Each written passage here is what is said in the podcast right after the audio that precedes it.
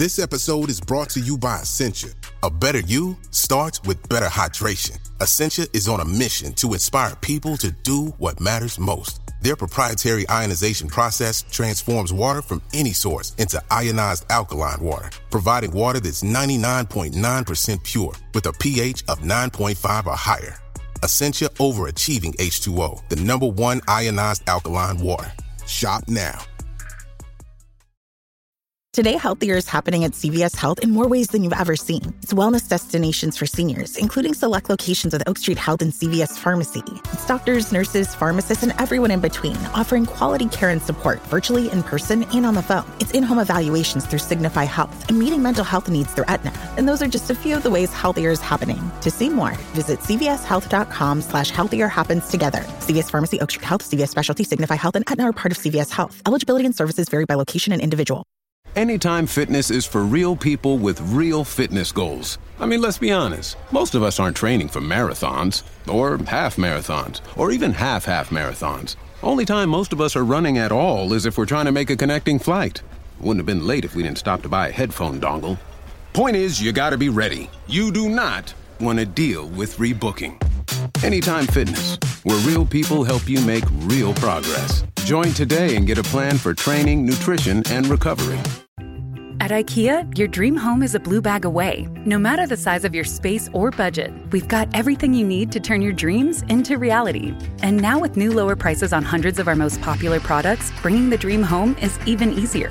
Like the gray Strandmon wing chair was 369, now $299. And the IKEA Plus 365 nine piece cookware set was $129.99, now $89.99. And hundreds more. Shop new lower prices at IKEA USA.com today. Hello and welcome to Instant Genius, a bite sized masterclass in podcast form. Each week, you'll hear world leading scientists and experts talking about the most fascinating ideas in science and technology today. I'm Sarah Rigby, online assistant at BBC Science Focus magazine. In this episode, I talk to Jim Al-Khalili. He's a theoretical physicist and professor of public engagement in science at the University of Surrey. He tells me everything I need to know about the Big Bang. So, first of all, we know that the universe started with the Big Bang, but can you just, in very simple terms, explain what exactly is the Big Bang and how do we know that it happened? Okay, well, the term Big Bang was was coined by um, British astrophysicist Fred Hoyle. In fact, he meant it as a derogatory term because he didn't believe that the Big Bang is true that could have happened. It's basically what we refer to as the beginning of our universe, our space and time as we look around and, and, and see everything, all the stars and galaxies. It must have started. I mean, there's when we talk about this in a moment, must have started at a particular moment in time. What most people find very difficult to, to, to appreciate is that it didn't happen in a particular place. Just because it happened uh, some time ago that we can measure doesn't mean it happened somewhere because it was the birth of everything. All of the space, everything we see around us, all started at what we refer to as the Big Bang. And how how do we know that it happened? What evidence is there for the Big Bang? Oh, lots, lot. I mean, eh, you know, scientists are obviously very, obviously very careful to say we are certain that that something is true because we can never be certain. Our theories can be replaced by better ones. New experimental evidence can uh, highlight something we haven't understood, but we're pretty confident that the Big Bang happened. It was predicted by Einstein's theory of relativity, even though Einstein himself at the time, is going back just over 100 years, didn't believe that the universe could have started from, you know, from, uh, had a beginning. He believed the universe was static, that is, as, as it is today. Uh, so other cosmologists were, were suggesting maybe the universe had started from a particular point, a moment in, in, in time. The first experimental evidence was uh, Fred Hoyle, the American astronomer who in the late 1920s detected that distant galaxies were in all directions were moving away from us and from each other. So the idea that space is expanding comes from this very clear observational evidence that we can see through our telescopes. Distant objects are moving away uh, from from each other, and that fitted in with Einstein's theory of relativity. And that's when people thought, "Oh, okay, well, that is the universe. The space is expanding, so if it's bigger tomorrow, it'll have been smaller yesterday." And if you go back long enough in time, it, everything would have been in the same point. So that was one bit of evidence. There's still people saying, well, you know, maybe there are other ways of explaining things. But then nuclear physicists uh, figured out that uh, all the elements, all the different elements and different atoms in the universe, how they would have been created. In particular, uh, one, one nuclear physicist, George Gamow, um, came up with this idea, and this became known as the hot Big Bang model. That in the earliest moments of, of, of the universe after the Big Bang, when atoms first formed, hydrogen would have formed, and then helium. These are the lightest, the first two elements in the periodic table.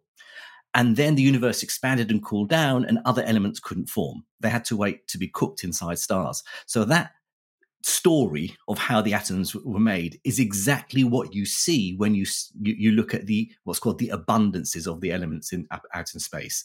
Most of stuff in the universe is hydrogen because that was made after the Big Bang. Then um, a third of that is helium, and then a tiny sort of sprinkling of everything else. So that all fitted. But the real clincher was um, the discovery of what's called the cosmic microwave background. So this was in the 1960s. Uh, two astronomers, Penzias and Wilson, detected basically they measured the temperature of deep space. Uh, uh, just under three degrees Kelvin, three degrees above absolute zero.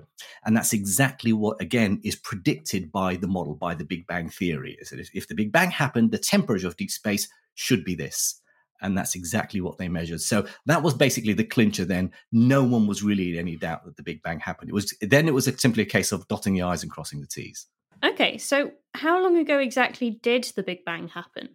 This is a, a, a, measurement that's getting more and more refined, more and more accurate. The moment, I think the current value is 13.82 billion years. That's very precise, considering we don't know a lot about the, the, actual moment of the Big Bang itself. Maybe we say something about that in a moment. It's, it's quite remarkable that we know exactly when it happened. We can go back in time. As we get closer and closer to the Big Bang, down to fractions of a second, things start, start to get a bit fuzzy and hazy. But, you know, fractions of a second compared with billions of years, we're pretty confident. So 13.82 billion years is the age of our universe. Wow, that's that's a lot.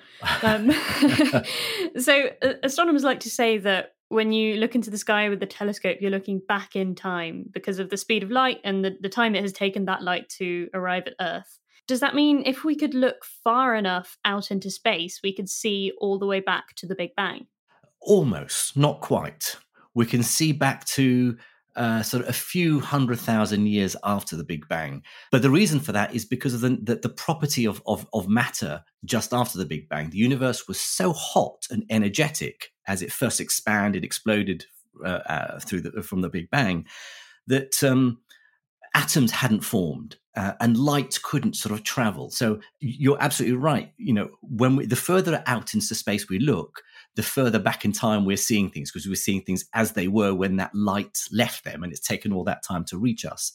But the earliest moment we can see is the moment when light was able to spread throughout the universe. And that is what we call the, the, the cosmic microwave background. So that's the moment a few hundred thousand years after the Big Bang when atoms formed, the universe became transparent because light could then travel through. So we can actually see almost almost back to those moments. I mean, it's it's uh, when we look at the furthest galaxies, obviously we're looking at a time when galaxies had started to form. So that's not quite as early as we'd like. We'd like to go back further. What were the stages that happened in the moments after the Big Bang? Because I, I get the impression it all happened very quickly, didn't it? Yes, and and there are different uh, what are called epochs, different eras they start off as being sort of tiny fractions of a second long, and then they gradually get longer as the universe cools down and becomes less exciting. The very earliest fractions of a second, the universe is just pure energy. And out of that pure energy, particles condense. But those particles are bumping into each other, moving around very, very quickly. You can't form stable matter. You can't form, form stable atoms. So if you think about an atom is made of uh, a, a nucleus with electrons buzzing around, well, those electrons in the early universe, after they were made, they were moving too quickly to, to actually be calmed down and caught within an atom. The universe had to expand and cool as it expanded enough for, for atoms to form. So the earliest moments of the universe, it was really just a, a, soup of energy and high energy particles Gradually, it calmed down. And you form atoms. Once atoms form, you, gravity can start to play a role, and and it sort of pulls atoms of gas together, and you start to get the first stars and the first galaxies. And, and then gradually things calm down. Then you can start talking about changes over the course of millions or billions of years. Now, I'd like to address what is maybe a common misconception about the Big Bang. Was it literally a bang?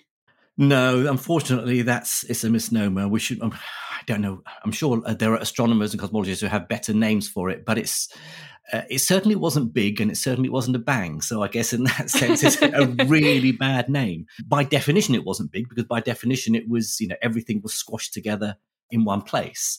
But of course, things get confusing when we ask the question: Is the universe infinite? Does it go on forever? And if the universe goes on forever, then how could something that was tiny and finite become something infinite? So the, you know, the, the Big Bang must also have been infinite in extent. But the bang side of things certainly is uh, is wrong. I mean, if, when we talk about something going bang, we mean sound. So, it, um, and we humans detect sound because it's vibrations of air molecules, which cause vibrations inside our ears. There was no air as such at the Big Bang. Uh, so there was no what we would understand as sound. It was simply a moment in which matter and energy came into existence and started spreading outwards. What we don't understand yet completely is the how it came into existence and, and the details of why and why did it happen then and that sort of thing. so do we have any idea what triggered the Big Bang? No, I mean, if you if you just look think purely in terms of Einstein's general theory of relativity, then the glib answer is there was nothing that caused the Big Bang because for something to cause it must have happened before it, and there is no before the Big Bang because the Big Bang marked the birth of time as well as space, and so there was no time before it to embed the word before in. It just makes no sense. And the analogy I always use is that you know if I tell you walk to the South Pole. And when you get to the South Pole, keep heading south. It makes no sense because every step you take from the South Pole takes you back north again. So the South Pole is the furthest south you can go.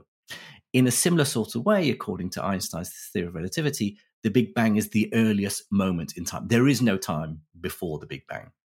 Having said all that, cosmologists today are starting to ask the serious question was whether there was something before the Big Bang, because it may be that what we call the Big Bang, the birth of everything, is only the birth of our universe. Right? There may be much more than just our space and time. Our universe maybe just be a bubble floating in some higher dimensional multiverse, which could have existed forever, for what we know. So the Big Bang marked the beginning of our universe. Because then you can ask the question well, what caused our bubble universe to suddenly pop into existence? The difficulty is you can come up with lots of very clever maths and interesting ideas. How do you test it experimentally? it's difficult. we can't go back to before the Big Bang and check it out. And you you said briefly about whether our universe is infinite. Is our universe infinite? Do we know, or does it have an edge? Well, what we refer to as the visible universe has an edge. That is that's as far as we can look, because beyond that, the light from that that part of the universe hasn't reached us yet.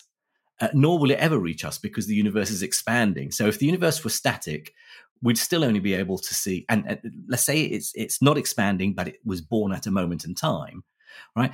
We'd still only be able to see part of it because we only see the light coming from those objects that, that, that, at a distance where the light has just had time to reach us now since the Big Bang objects further away than those, their light is still traveling towards us. But the situation is complicated by the fact that the universe is also expanding. And at the edge of the visible universe, it's expanding faster than light can even escape it. You know, we, we, although we talk about nothing going faster than light, what we mean is nothing can go faster than light traveling through space.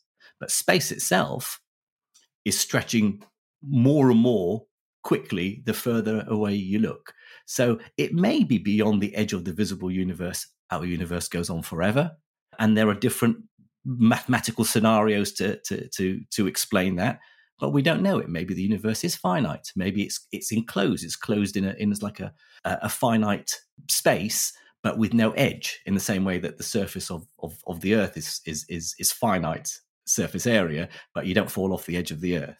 So, how is it that everything can be moving apart from everything else in the whole universe? This is one of the most frequently asked questions when I or many physicists and astronomers and cosmologists give public talks because it is difficult. Uh, you know, the logical assumption is that if you look through a telescope in every direction and see everything receding from us, is that therefore we must be in the middle you know, and we're stuck in the middle. Everything's moving away from us. But in fact, everything's moving away from everything else. The, the, the usual analogy is blowing up a balloon. So imagine if you put dots on, on a balloon before you blow it up. So the the dots are all close together. As you blow up the balloon and it gets bigger and bigger, all the dots become separated from each other. So it's not that the dots are moving themselves across the, the, the, rubber, the surface of the balloon. They are staying where they are. It's just that the rubber itself is stretching. That's what we mean by space stretching. Now, with the balloon analogy, it's a bit dangerous because you think, oh, yeah, but there's a center to the balloon, it's stuck in the middle.